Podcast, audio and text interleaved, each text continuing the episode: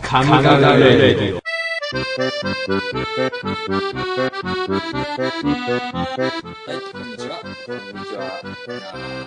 前回ね、でもちょっと録音方法を変えたら、若干音悪かったな。 iPhone の性能が良かったねすごいね。やっぱね、アップルさんね。うん新しいからねうん。バッファローなんでマイクね。バッファローあんまいい噂聞かないまあ僕のハードディスクバッファローですけど。俺もあの学生時代ね、うんあの先生がね、うん。あのバッファローにはねデータ大事なデータ 入れとかない方がいいよって言われたマジかうん、壊れすぐ飛んじゃうからあー今大事なデータ入ってます ね。そういえば、ね、大統領も、アメリカの大統領も無事決まり、そうだまあね揉めてますけどね。うんクリントンさんとかオバマさんもうん決まった時にさ、うん。ドナルドに決まった時に、うん。ドナルドに決まった時にうさん。あのーこれからはねトランプ氏が大統領ですってね、私たちもあの彼らをみんなで支えていきましょうっていううんすごい首相なコメントしてた、まあ、そう言わざるを得ない、 ももうう決決ままっっちちゃゃっったたこことともだからねうしょうがないからねあの EU 離脱の時とさイギリスの同じ匂いがするよね、なんかそうなのかなって気するけど、うん、入れた人たちの心情的にはねそうだね、微妙であの隠れトランプ支持者がいたっていうから結局さそうなんだよね世論調査してもさ、うんその人は言ってることとさ胸の内が一緒とは限らそないうかだらねねちょっとそういう感じあなんんだろうねな発言してるから支持してますとは言いづらいみたいな人もいるだろうしな、うんもう俺の膝の調子も上々なんだよかったうね、んこの前筋力測定したんだうん、うんよ、うんうんうんこう曲げたりはいはいはい伸ばしたりすして筋力測定する機会があるんだけど、重っきしやってくださいって言われて、まあ、重たいんだよね機械あーはがい持ち上げるのはいはいがで俺600ぐらいだったんだけど、うんうん機械のメーター見ると、マックス2500まで測れるんだ 2500出すやついんのかと思って1900余裕があるわけだね俺でもね成人男性健康の成人男性の筋力600だから、多分アスリートでもまあ1000とかそれぐらいだと思うん だよ、ね、2500は出せないと思う何する人だろうねサイヤ人それこそそうだよねねサイヤ人とか、うん改造人間とかになっちゃうよね、 2500出すやつサイいいんだサイボーグとかまあいるんじゃないサイボーグあのそれこそさ、うんキャプテンアメリカみたいな人が来たりさそうだよねでもその人たちはねもっとありそうだけど ね2500どころじゃなくて、そうだねサイヤ人だったらね、うんバキンと壊しちゃいそうだねまあそんな中うん今日はうんなんだっけ私のそうコーナーですね妖艶なるとよろしくお願いします、はいそれの第2弾ということで、うんチャタロウのよよよ特撮の世界。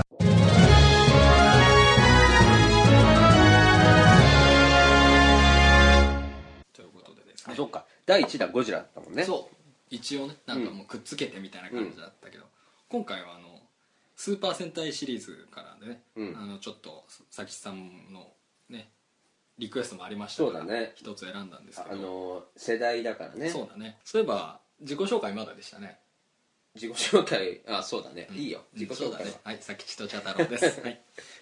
はいタイミというこンとグでタイミング悪くなっちゃったねそうだね、うん、じゃあ早速なんですけど今回の、えーお題がですねこちらですね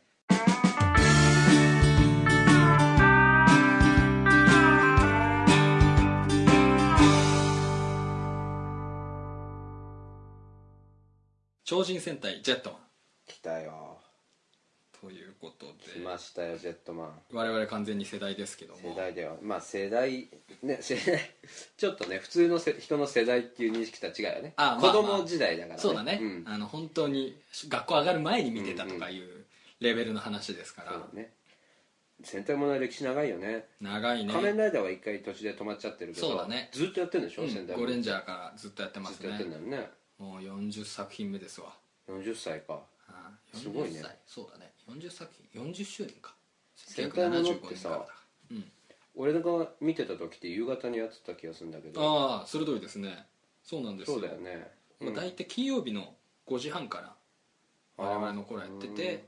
あの電磁戦隊メガレンジャーから今の日曜の朝に移ったんですね、途中えかー、ら、メガレンジャー、うんそれって何年前ぐらい20年前ぐらいくらい前かなあそうな1997年、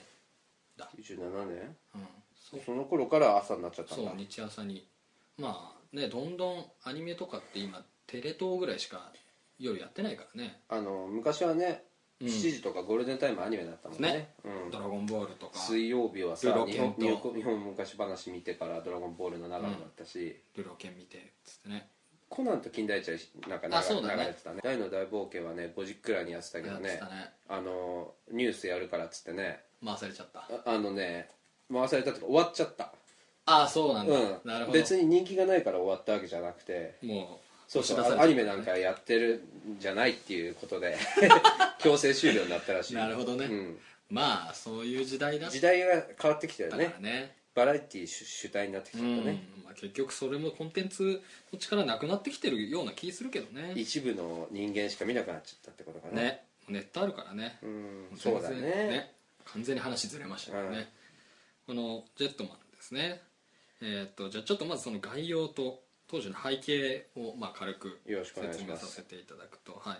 えーっと超人戦隊ジェットマンは、えー1991年の2月15日から92年の2月14日まで全51話放映で企業の5時半からと侵略者バイラムと戦う戦士ジェットマンとなった5人の若者の戦いと恋愛模様を描いていると恋愛模様そうねですなねるほどまあ、あのこの作品が作られるにあたって前作が「地球戦隊ファイブマン」だったんですけどファイブマンねうんこれがですね、まあ、特に前半視聴率が不振だったっていうこともあっうて、ーんまあ、このままじゃまずいぞとフォーマットが完全にできてたんで、うんもうマンネリ気味になっているのがいけねえんじゃねえかといじゃあうことでジェッ大ト胆マンなは改革が実施されたんですね天気というかそうなんですよそうなんだねここでそうなんですプロデューサーへのー鈴木さんっていう人が多くの若手を起用することにしたんですね、まあ、そうなこんだの前まで脚本書いてた人がもう十何作も書いてうてんさすがにもうネタうんうんうん個人として切れるだろうっていうのもあって、まあ、監督もですね天宮天宮啓太うんあの有名なうん知らないあ知らないうんえっとねあでも知らないかガロとか、あーあー知ってるう うんんまあ、当時はですねキャラクターデザインとか映画監督としての実績あったんだけどテレビの経験はなかったんで映すね画監督やってたんだそうそうそうえじゃあガロやった時は割と年あもう結構そうなんだねやってるやってへる、えでこの時に、えっと事前にシリーズの影響を受けないようにまあ普通だったら、うんその前のシリーズの作品の途中で、うんまあ助監として入るとか、ああなんかいろいろやらせるんだけど、うんここではもう直接現場へへもう1話から撮ってくださいみたいな感じでえう行ったみたいなねんでメインの脚本が、えっと井上俊樹ですねああ井上先生、ね、井上先生わなんかわ、ね、何かと話題話題 のヤクザと言われている若手としてまあ当時「まあ、ドラゴンボール」とかのね脚本も書いてたみたいなんだあけ書いど、てたねうん態度の大きさからちょっと東映の上層部が難色を示えした、そうなんだうん、いや本当にね物議醸す人なんだねあの人そうみたいね、うん、俺ギャラクシーエンジェルぐらいしかあそうなんだ、結構ねあの人いろんなものに顔出してるからねうん他にもサブの脚本として、えー荒川成久とかうん荒木健一とかやったりプロデューサーの補佐で30話から白倉慎一郎が入ったりとこの時期の戦隊シリーズっていうのはこれ以降ね、まあ、そのファインマンの不振から、うんえっと毎年打ち切りを視野に入れて制作してたっていう状況でこれが最後になるかもしれないと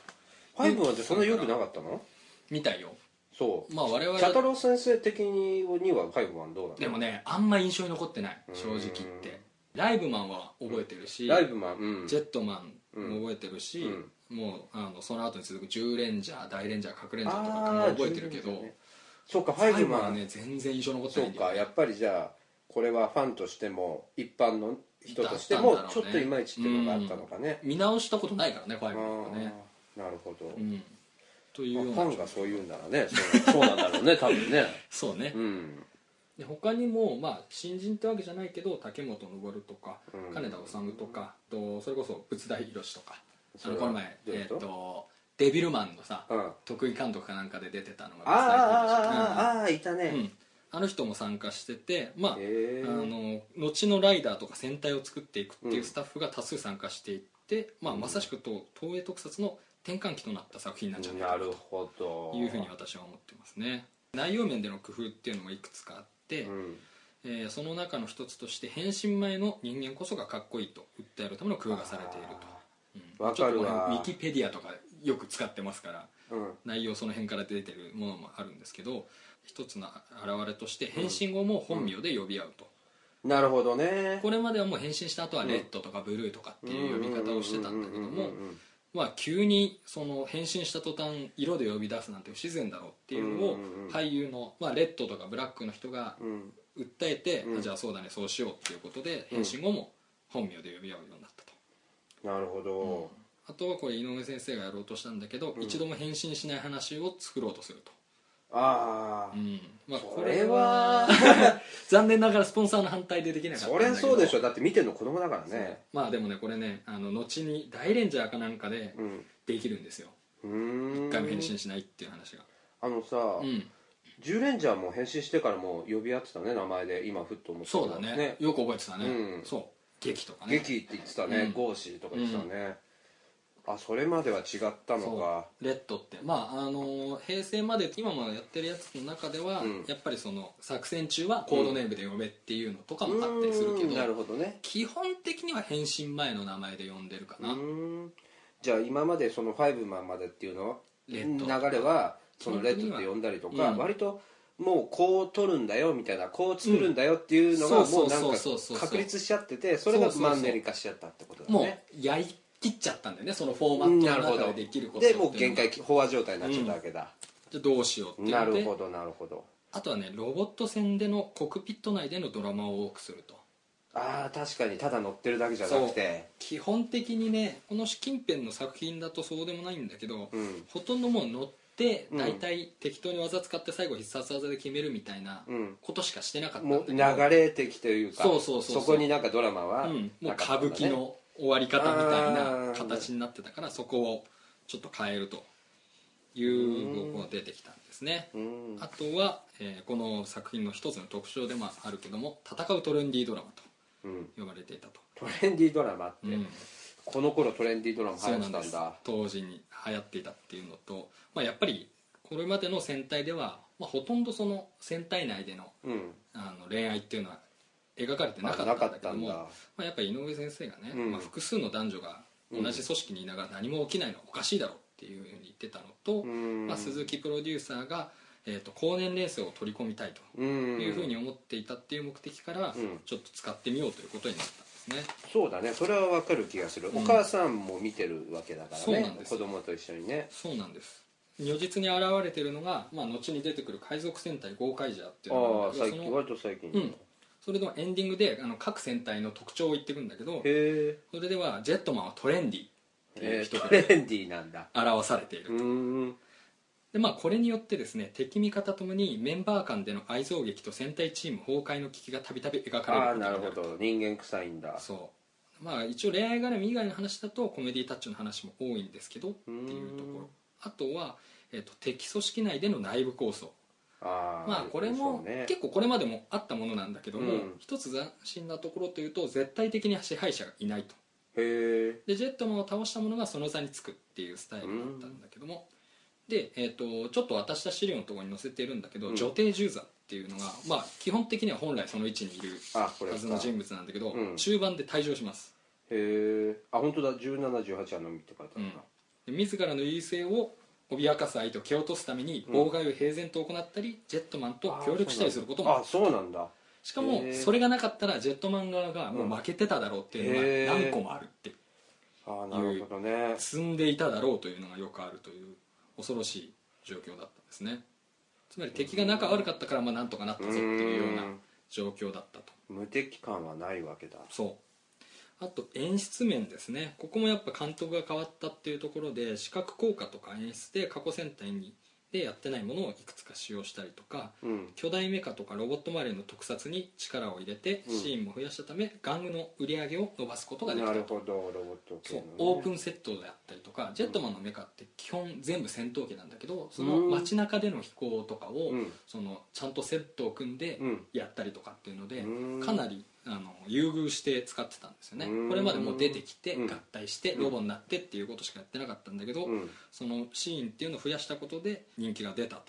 となるほどねただげ巨大ロボットの登場自体は実は6話かうーんらでロボ戦も毎回やってたわけではない、うんまあ、今だったら無理だろうね今は必ず出てこない、うんそのだからお金関係のそうそうそうそどううしても事情が反則の事情でどうしても出す、まあ、前半いきなりロボ戦で始めたりとかっていう例外を出したりはしてるけど、基本的には出てこないっていうのはない、今の特撮もたまに見るけどう、ん、ね時間ギリギリになってこれロボット出てこなきゃいけないのに大丈夫かなと思うけど絶対出てきて、うん割とうまく落ち着くうんそうそうそうそうんだよね なんなんかすごうまいねうまいよねそうなんだねじゃあそのロボット戦とかもこの頃に割とい今の流れになってたそわうけだそうそうそうあとこれもちょっと斬新なのはストーリーの流れでから必ずしも全員が変身するわけではないなるほどうーんちょ全話で変身したのはイエローのみと、ああそうなんだ、う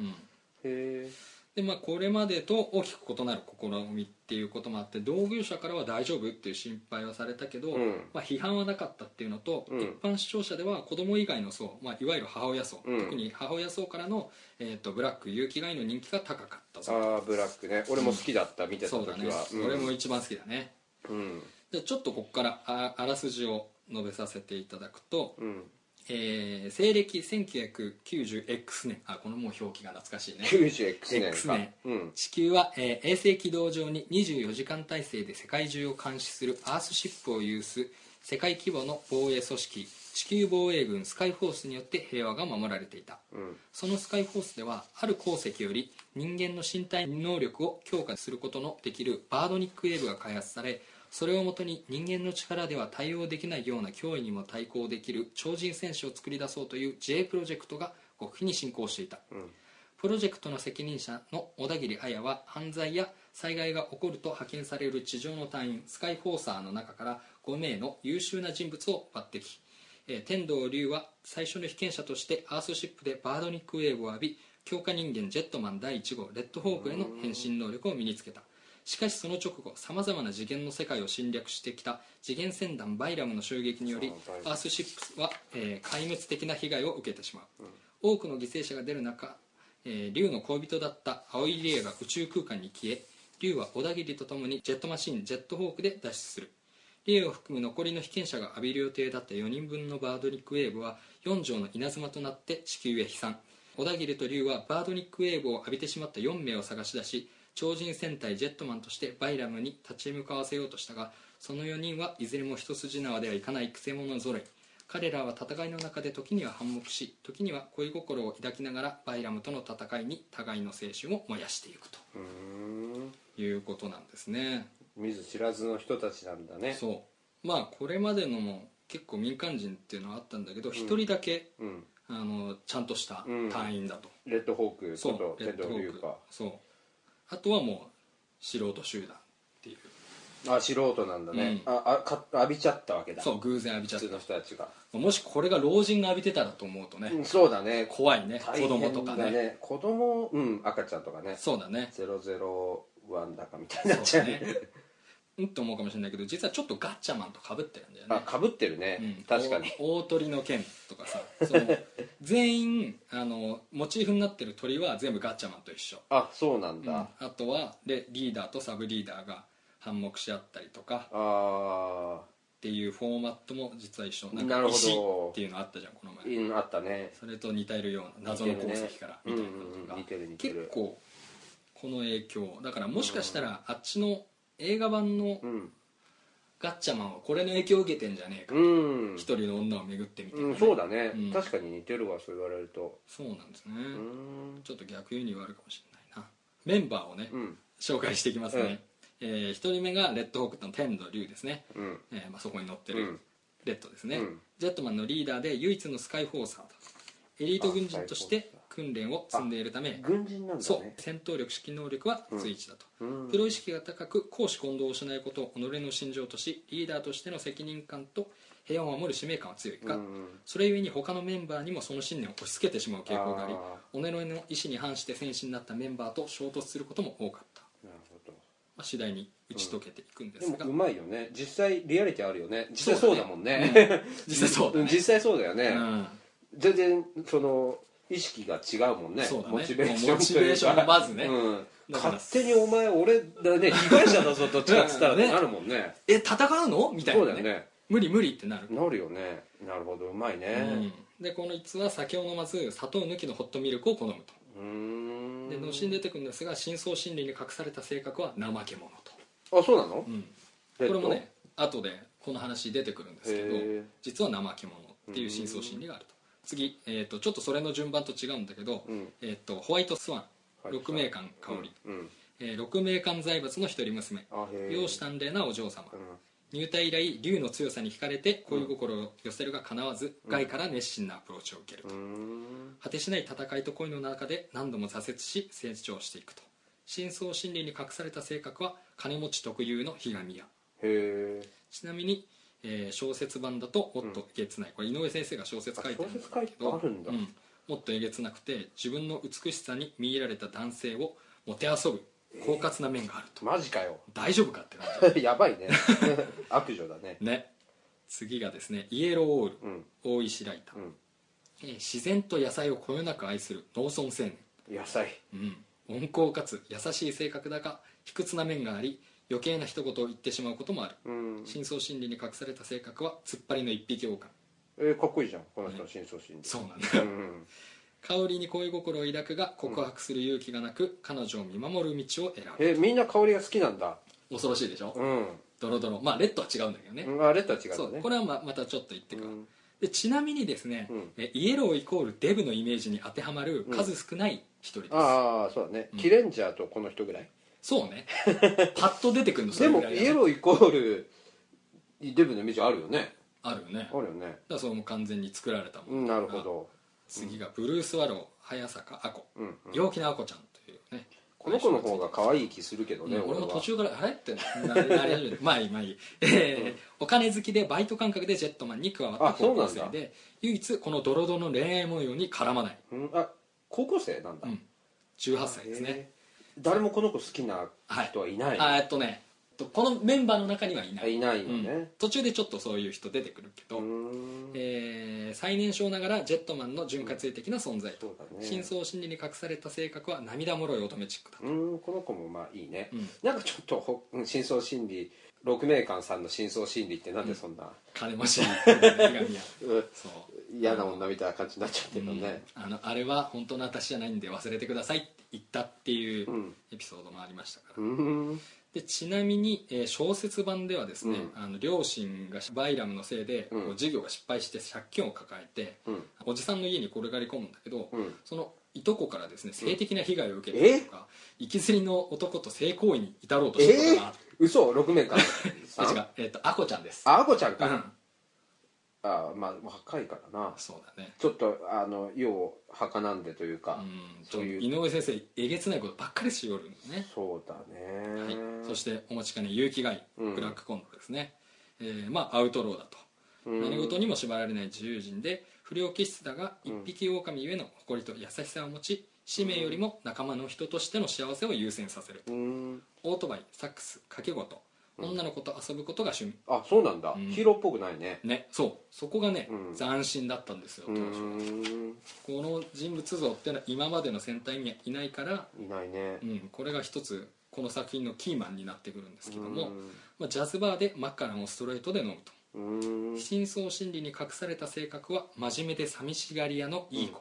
うん当初は加入を拒んでいたが、うんえー心の根底の正義感ゆえにうん竜の熱意に根負けして入隊、うんだが他人の指図や集団行動人付き合いを好まず竜に反発うんついには恋敵にまで発展するうん一方で選手としての信念を貫く竜を認めており互いのピンチを助け合うことも多くサブリーダーとなっていくと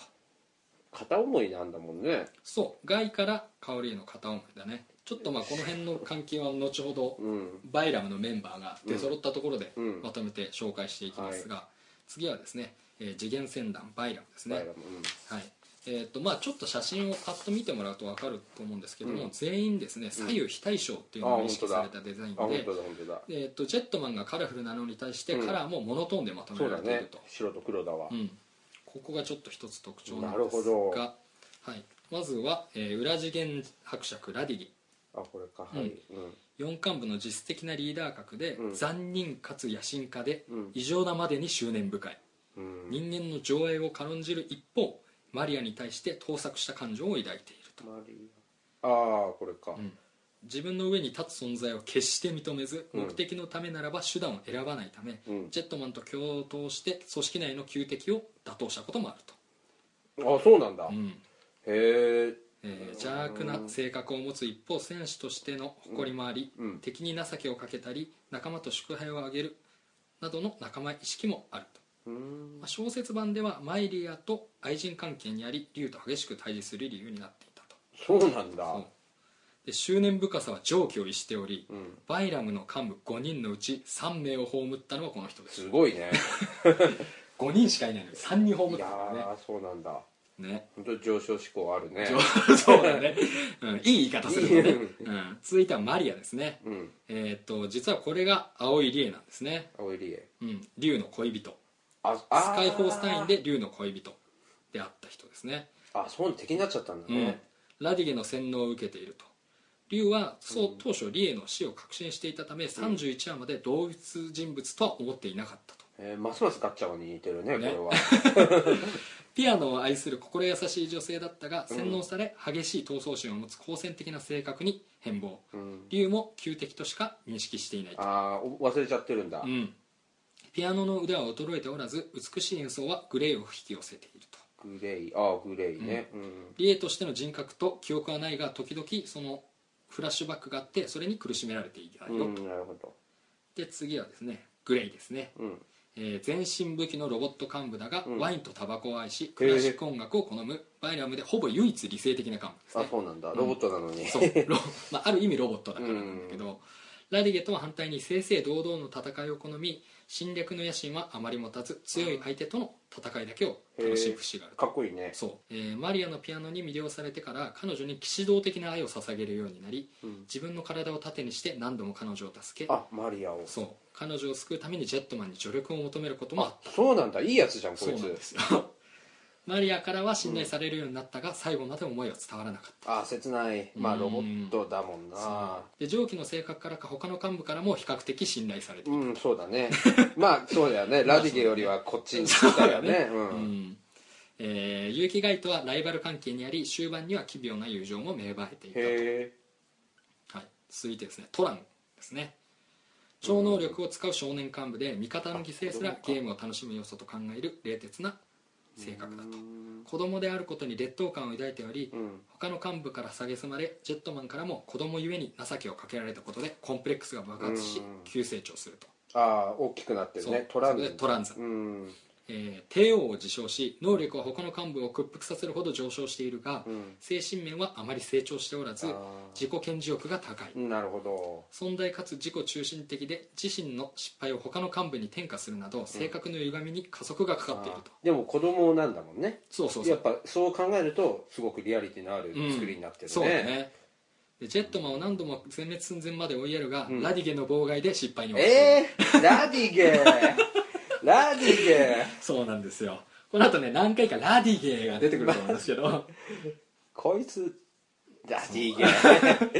えー組織の権力を中盤で握るんですけども、うん力のみによる支配であり誰一人忠誠を誓っている者はいなかったとラディゲにはうんとねトランザあトランザにはね、うんあちょっとやっぱりその暴れ傍弱無人というかそうだねそうかはい強いんだけど、うんついてこないんだよねそうで会社次と同じや そうだね うんえー、女帝十座、うん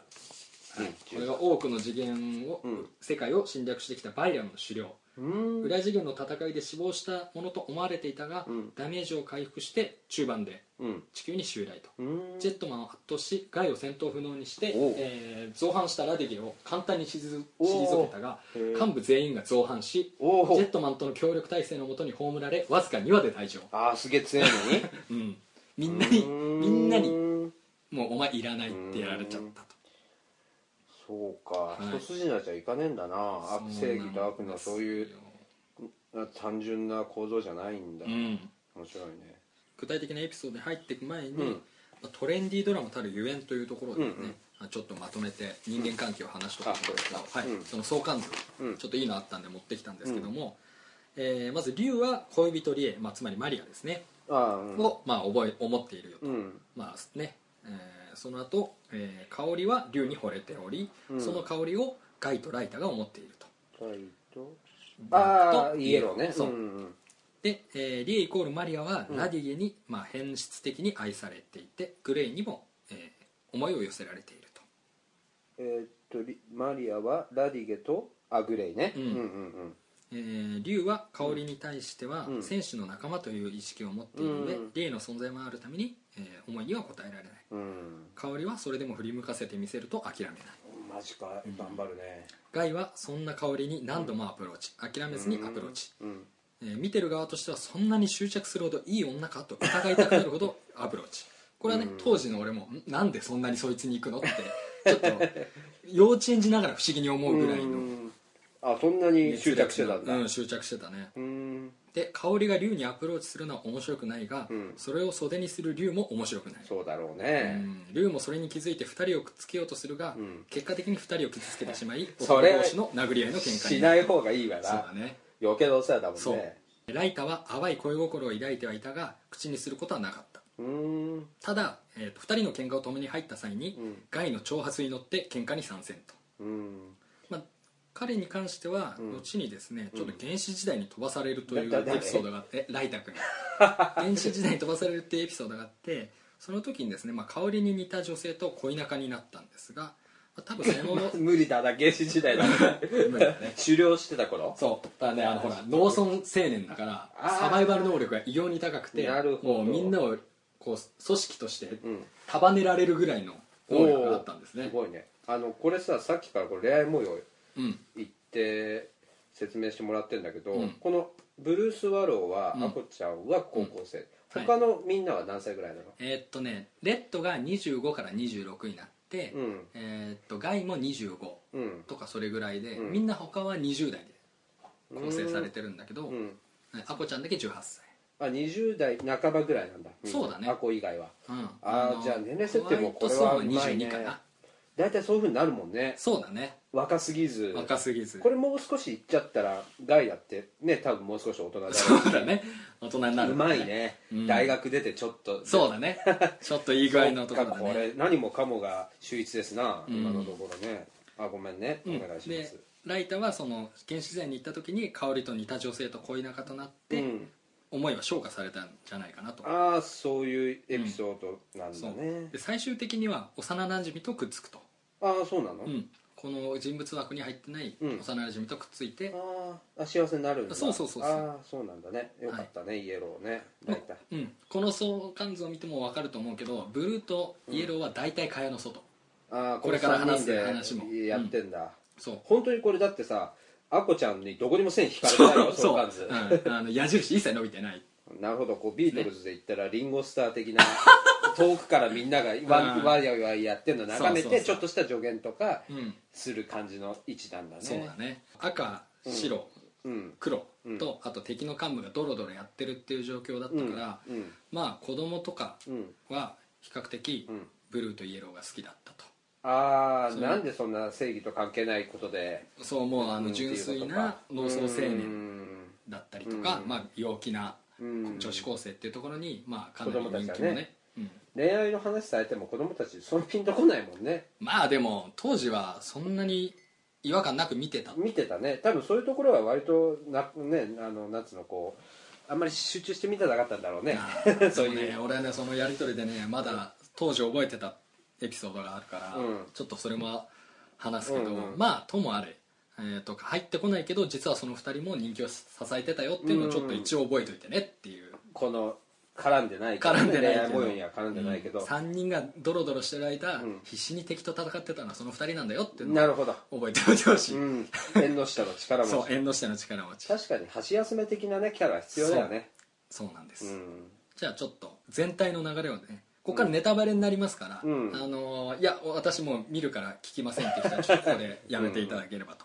はい、ということで事の顛末はエピソードを絡めてご紹介していきますえ第1話では3人赤と白と黄色のみ、うんで第3話にしてようやくメンバーが揃いうんローボも出揃って形が整うのはなんと6話になってからといううんこれまでにない展開を見せるそうだね1ヶ月過ぎてんだなそう2話目でブルーブラックが加わるんだけど、うん俺はお前らとなんかするまでによっつってブラックが出てっちゃってうん3話でようやくしょうがねえっつってうん入るうんってところから、まあ、ロマシーンが出てとかうんやってるうちにロボになったのは6話と、うんあのジェットマン名言で引くともう害しかほぼ出てこない状 態そうなんだ害中止になっちゃうんだけうど、んなんといってもこの第5話のタイトルがですうね、んこれが外せないんですね第5話、えー俺に惚れろ」うんうん これもさすごいねそれ、びっくりするようね、んびっくりするえーっとですねまあ、内容的にはですね香りの竜に対する尊敬の念からうん連棒を感じ取ったガイが、うん敵から香りをかばいながら、うん惚れるんなら俺に惚れろ、うんお似合いなぜ俺たちならというとああかっこいいねかっこいいねそこまでいっちゃえるのがいいよねやっ ぱりすごいよねすごいなかなか言えないこれは、言えないよねうん序盤にしてこの作品を象徴するセリフだったと思うそようだね俺に惚れろう、んうんで続く第6話では香りに対して、うんあんたはいずれ俺を愛するようになる必ずな」とすごい なすごい自信だなうん、やっぱ香りは竜にしか興味がないっていう状況でここまで強気に出続けるっていうのはね、うんうんやっぱ猛禽類のブラッああク 確かコンにドそうルだなとそうですね感心するうね、んで、えイエローも猛禽類だけどな ー男性陣全員猛あ禽猛禽 類類、うんさらに11話では敵の能力で真相心理に隠された性格が表に出てしまあうそういうことなんだそうさっき出た怠け者とかっていうのはこういう状況敵での出て攻撃なんだねそううんでなんと普段とは逆に結城害だけが真面目に出撃するという事態になると ここで甲斐がなんだかんだ言いながらもジェットマンとして戦ってきたのが深層心理に隠された、うんまあ、えー真面目うな良いことというんところがあったからなんじゃないかとうんそれゆえに選手としての竜も認めてきたんじゃねえのかなということがうん覗き見ると、うんで実はこのなんかギャグ界なんだけど、うんジェットマンにおいて最も大事なうん要素になってるよと、なるほどそして今度第13話ですね、うんえー香りとのことを問い出すためにガイは竜をバーに呼び出す、へえもうこの時点で何を見てるのか忘れそうになると思うんですけど も、バーだもんうねんここで2人のスタンスがぶつかると、うんまあ、さっきもちょっと紹介したんですけど竜は自分たちは戦士であり、うんそれは香りも同じだとうんいう一方としてガイはそれ以前に人間であり、うん男と女だとうん食い下がる、なるほどまあえー、とガイはこのと時は知らないけど竜にはリエがいるので、えああー知らなないんとも言えない、うんあうんそっかという状況なんだけど、うまあ、い一応ここから見えるのは竜にとっては使命がガイにとっては個人の幸せが優先されるものそうだだ,、ね確かにそうだね言える状況だよさっきの話モチベーションの違いだもんねそうそうそうそうでですねこの話なんですが、うんこの後ですね、えー竜の誕生日プレゼントに、うんなんと香りは手編みのベストというとんでもなく重いものを渡そうとするんですねあーそうだねうんまだ付き合ってないいね えのにな強烈でしょやだねこれやばいよね、うんちょっことのや女だやべえな、怨念こもってるうんねもちろん竜は受け取りを拒否、そりゃそうでしょうね悲しくなった香りさんは逃走するとええ基地から飛び出しちゃうんですねでもちろん後を追うガイそりゃそうだねそしてここでまたガイの名言が飛び出すんですね、うん前にも言ったはずだ惚れるんなら俺に惚れろ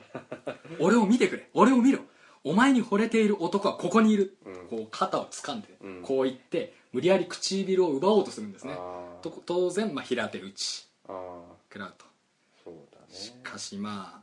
あねこんな女冥利に尽きるようなセリフを言われるとガイだってかっこいいのにねねそんなそにりゃ奥様たちの心をわしづかみにするだけ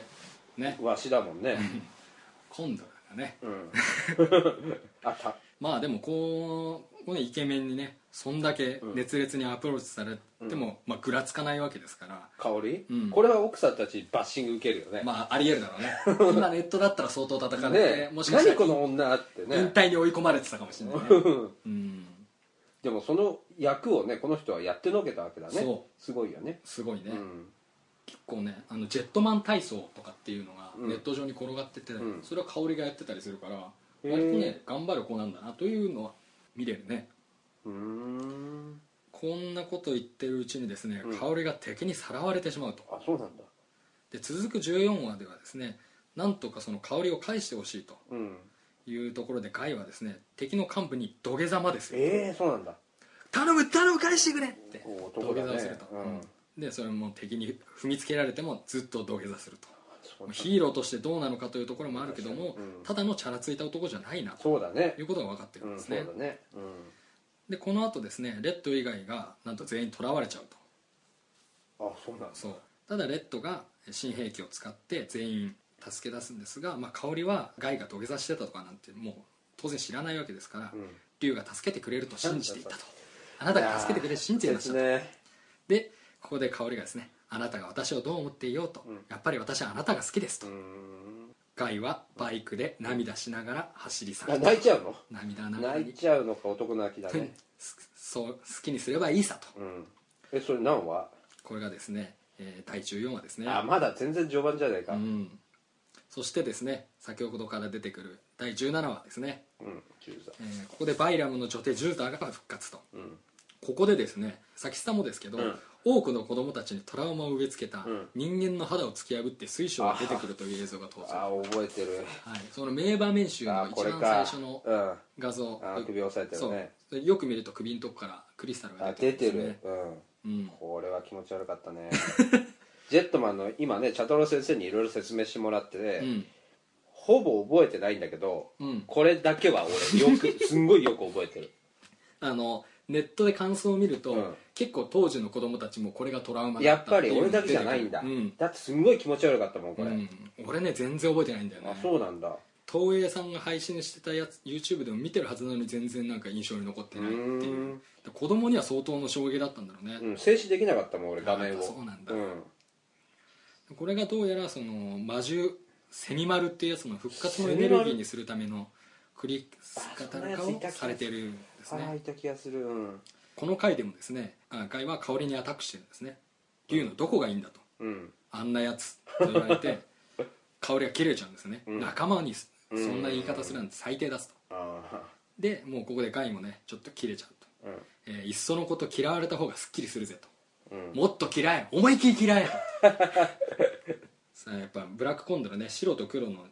ツートーンだからね、ん2択しかないんでしょうね、なるほどえーその後ですね、んえーまあ、銃座の襲撃を受けた時に香りをかぶったガイの肌からもクリスタルが出てくる、ああで第18話タイトルは「ガイシス」えで は基地に戻るんだけど、うんやばそうっていうのを悟ったガイが一人基地を抜け出すんですね、うんでそれに気づいた香りが後を追うんですけども、うん同情や責任感で優しくされたくないと突っぱねるんですねう、ん俺は俺が死んでも空は青い地球は回ると嘘吹いてみせるがクリスタル化された人間を思い出し香り怖いんだ本当はどうしようもなく死にたくねえ死にたくねえ、うんと同国と直後にクリスタル化してしまうあそうなんだはい、一方十座の降臨に今さら面白くないバイラの面、うんバイラムの面々なんですが、えー反抗したラディゲは速攻で倒されてマジか記憶を失って人間にされてしまうああそうなの、うんああ人ラデ間ィゲさんしまうでのかおなじみのこラディゲです、いつへえ、はいでその間、まあ、記憶を失ってるんで、人間の女の子に助けてもらってるんですけども、おーそうなんだうん、で再び町を襲った十座に対して、うん記憶を取り戻したラディゲと協力したジェットマンは十座によるクリスタル化を、まあ、解除することに成功ブラックコンドルが駆けつけて、うんもう自分のキャラソンとともに猛攻をかけるわけですね うんであろうことかここでバイラムの幹部たちが反逆ああを起こして必殺バズーカで十座は撤退するとうーんしかも最後にはバイラムには不要だとラディゲに始末されてしまうおおちなみにですね記憶を失ったラディゲの面倒を見ていた女の子は、まあ、記憶を取り戻したラディゲに「あなたは本当は優しい人です」って言うんだけども、あっさり殺されると、ええー、殺されたのそうマジかよ会心フラグと見せかけてあっさり殺されるとうーん井上先生こういうの大好きなんですねさすが冷酷な男だと人間の情愛をね否定してるからねなるほど俺にそんななものはねえっつってバッサリ切り殺すうとーんひどい話ですねひどいうねんで第20話結婚掃除機かうんなあのガイのメインの話なんですけども、うん次元獣に次元獣ってあの怪獣怪人ね、うんうんに愛を吸い取られた女性たちが結婚式を突然取りやめるという事件が相次ぎ、まあ、そういう女性実際にそうだっていう女性に口説きにかかる会だったんですけども、ん速攻で振られおかしいと言えい出すーと、、おかしいねそれは、んファンキー加藤と同じような感じか なで自分になびかない女はおかしいのかっていうことをライタ君が言うんですよ ガイそれはどういうことなんだそしたらガイはこういうんですね、うんいいか女ってのはな、うん人妻だろうとばあさんだろうと、ん男を見る目はちらっとでも輝くもんだうんだがあいつの目は異性への興味を完全に失っちまってるうとんでさらに名言は続きてうん続いて、このおとりとなるためにアコと結婚式を挙げるんですね、ああうんでこういう誓いのキスうんをアコが渋るんですけども うんそこでガイがですね地球の平和のためだしょうがねえだろなるほどキスを迫るとでこれまで一度たりとも地球の平和のためなんてことは口にしてなかったのに、うんそうだねそう JK とキスをするためにそんなことを言い出すとでちなみに、えーこの回ではですね、まあ、この後怪人との戦闘になるって、えーまあ、またかキャラソンがかかるんですけども、うんこの時にガイが切れた切れていうのが、うん力ずくで愛を奪うなんざモテねえ野郎のすることだかなり自分のことですよ そうなんだよね、えーまあやっぱり女性をの気持ちを踏みにじるやつが、うんやっぱ害を許せねえんだと、うんうん、そういうことなんですねうんでちなみにですねこの回の撮影の時、うんまあ、掃除機なんでいろんなものを吸い込んで飛んでくるんだけども、うんその中で電池が飛んでくるシーンで、うん有機害の頭に接触するんですけど、うんまあ、発泡スチロールじゃなくてねなぜか角材でできていたっていうことが大出 血してそうなんだ病院に行ったんだけど縫いますかって言われて、うん刈らなきゃいけなくなっちゃうからああであいいいですっつってうん薬だけ塗って、え止血するためにレッドがなんかこう氷で抑えてくれてたりとかえ、うんもうそんなギリギリの大騒ぎだったらしそんなダメじゃんね覚醒で、ね、作っちゃったらへいねえそうなんだそうすごい役者としてはすごい人だすごいねうん、まあでも、うん、そうだね狩らなきゃいけない、うん、そうやっぱあの現場もね若手がほとんどだったから、みんな手探りでやってたのもあるのかもしれない前半はここまでです。以降は後半へ続く。